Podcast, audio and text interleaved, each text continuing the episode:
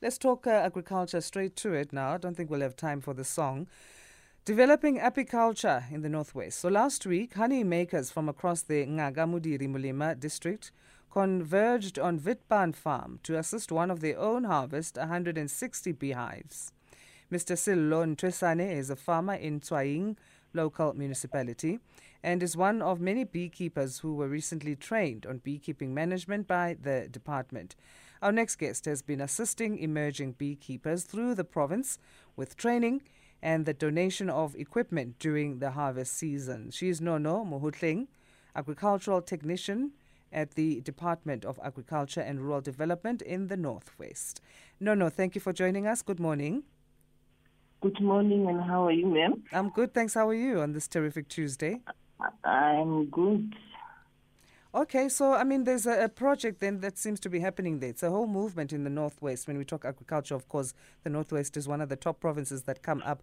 Tell us about the training then in terms of what's happening in the province. Yes. Um, uh, in the in the province, the, uh, there's a beekeeper, beekeepers that um, need training, and then the departments identify them and then um, go for training in in ARC. At the Agricultural so Research Council. Yes, the ARC uh, Research Council in Pretoria.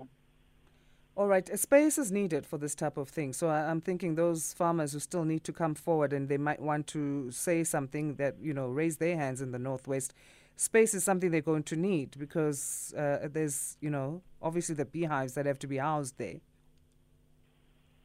Come again? A space for a, a, farmer who wants to get into beekeeping is going to be quite important. In the Northwest, those who are listening and they want to raise their hands to come forward for that training as well, is that going to be a prerequisite or something can be worked around that? Yes.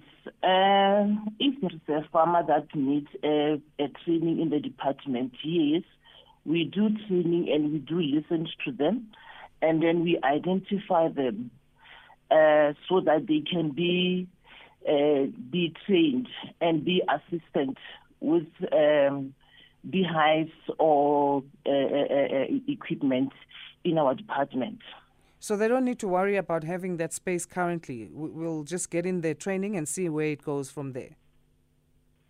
The space isn't the land. Yes, I guess let me say what is the criteria then for, for beekeepers or potential beekeepers to come forward for this training? Who are you looking at? Yes, the the the the the, the criteria is not uh, uh, uh, the problem as such because okay. if the beekeeper come forward to the department, normally what we are doing is that we are checking whether there's a land available for them for for putting those hives, and then we check against that um, are they having a, a, a, a bees that are available. We don't fund or we don't give them when there is nothing, nothing, nothing for them. Okay. We don't. We we we we give them a, a, a training once we see that this farmer really they need a, equipment or beehive. If maybe we've got a hive at home, we identify that maybe there's a hive some uh, sometimes in the fridge or we identify them in the hole or in the ceiling. As a technician, I went there and identified that uh, this farmer needs to be, uh, the, the, the bees need to be removed and put safe in the hives. Okay. And Then uh, that we go and then we assist that farmer, since that this farmer is having interest in beekeeping. All right. Uh, so then, as long as they're in the northwest, they do have land available, and there are bees available in the area and the correct flora and fauna, I guess. Then they can come forward to you. So how do how and do we check again that if there is a, a, a flora around, if there is enough food for the for the bees, you know that uh, bees eat. Um, sun, uh, they forage sunflower, mm-hmm.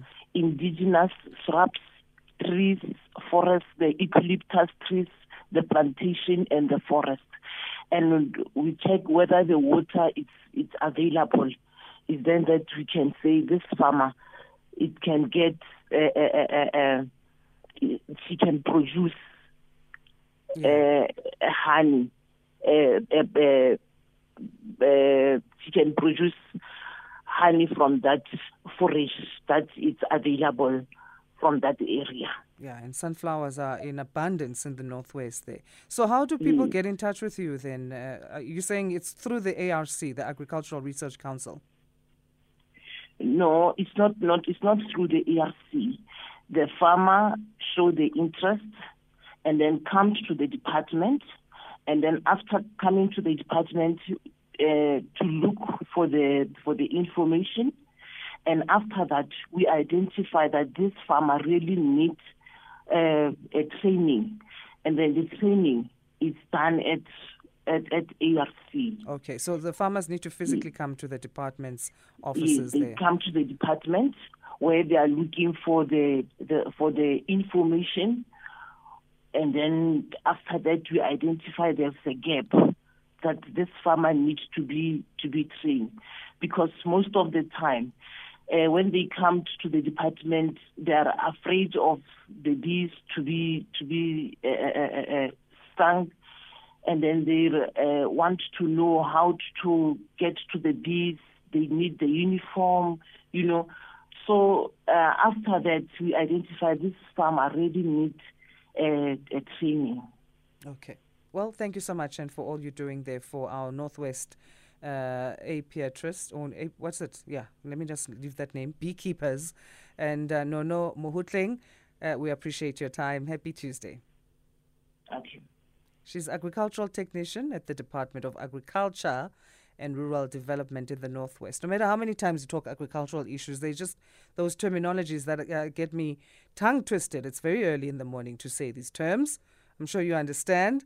Quote of the morning says The spiritual journey is the unlearning of fear and the acceptance of love. End quote. Marianne Williamson said this, who is an author, spiritual leader, and activist. Here is some music and uh.